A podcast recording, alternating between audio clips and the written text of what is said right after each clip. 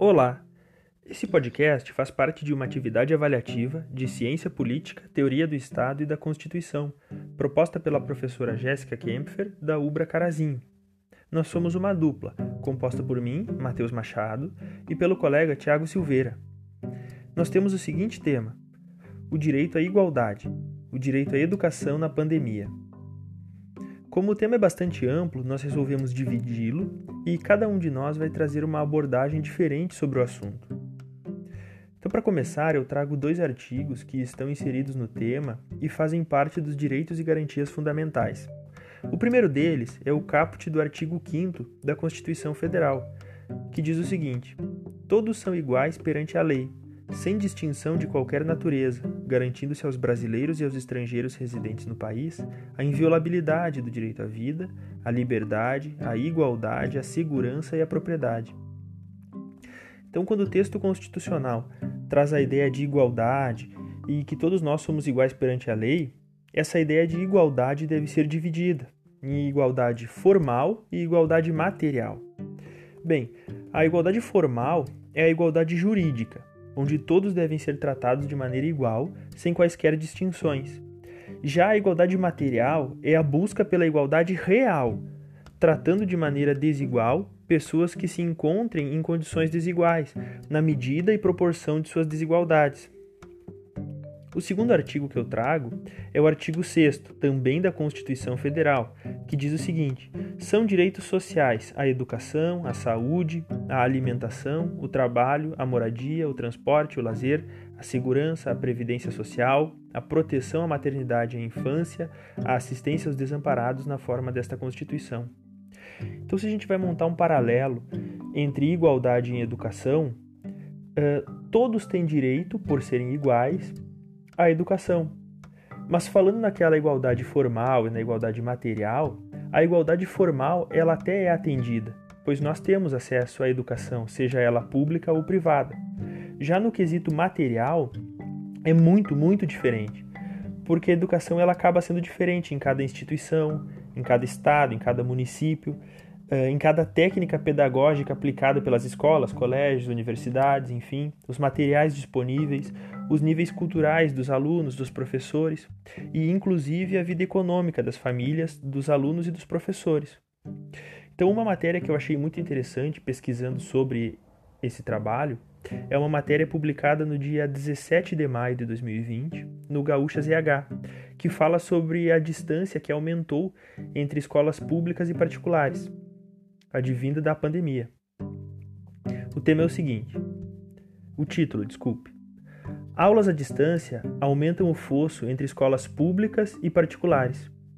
Se 97,4% dos estudantes da rede privada gaúcha aprendem conteúdos novos diariamente, alunos da rede estadual apenas revisam atividades, isso quando têm acesso à internet. Bem, a reportagem conta primeiramente aqui a, a história do Pedro de Medeiros, de 13 anos, que auxilia a irmã, a Maria Luísa, de apenas 7. Ambos estudam apenas pelo celular. Então eles estão tendo acesso à educação, isso no quesito formal, né, da igualdade, só que no quesito material é muito diferente, porque eles sequer, eles sequer têm um computador em casa.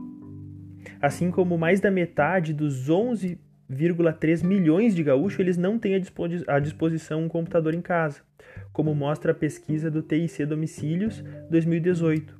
Outros 31% até têm o computador, mas não têm a internet. Então, acaba dificultando o aprendizado do aluno, fazendo com que ele se distancie cada vez mais do que deve ser passado para ele. Então, os, os especialistas apontam que, em virtude da forte desigualdade social que já atinge o nosso país há séculos, o cenário de aulas à distância deve aumentar ainda mais o fosso entre as escolas públicas e privadas e contribuir ainda mais para a evasão escolar. No Brasil, 85% dos usuários das classes D e E só acessam a internet pelo celular. Então, dificulta com certeza. Poxa, a gente está aí com a Ubra com um sistema bem bacana de aula, tentando nos aproximar do conteúdo, né, cada vez mais. E imagina um aluno de uma escola pública tentando fazer isso através de um celular e muitas vezes com uh, só os dados móveis do celular, por exemplo. Né?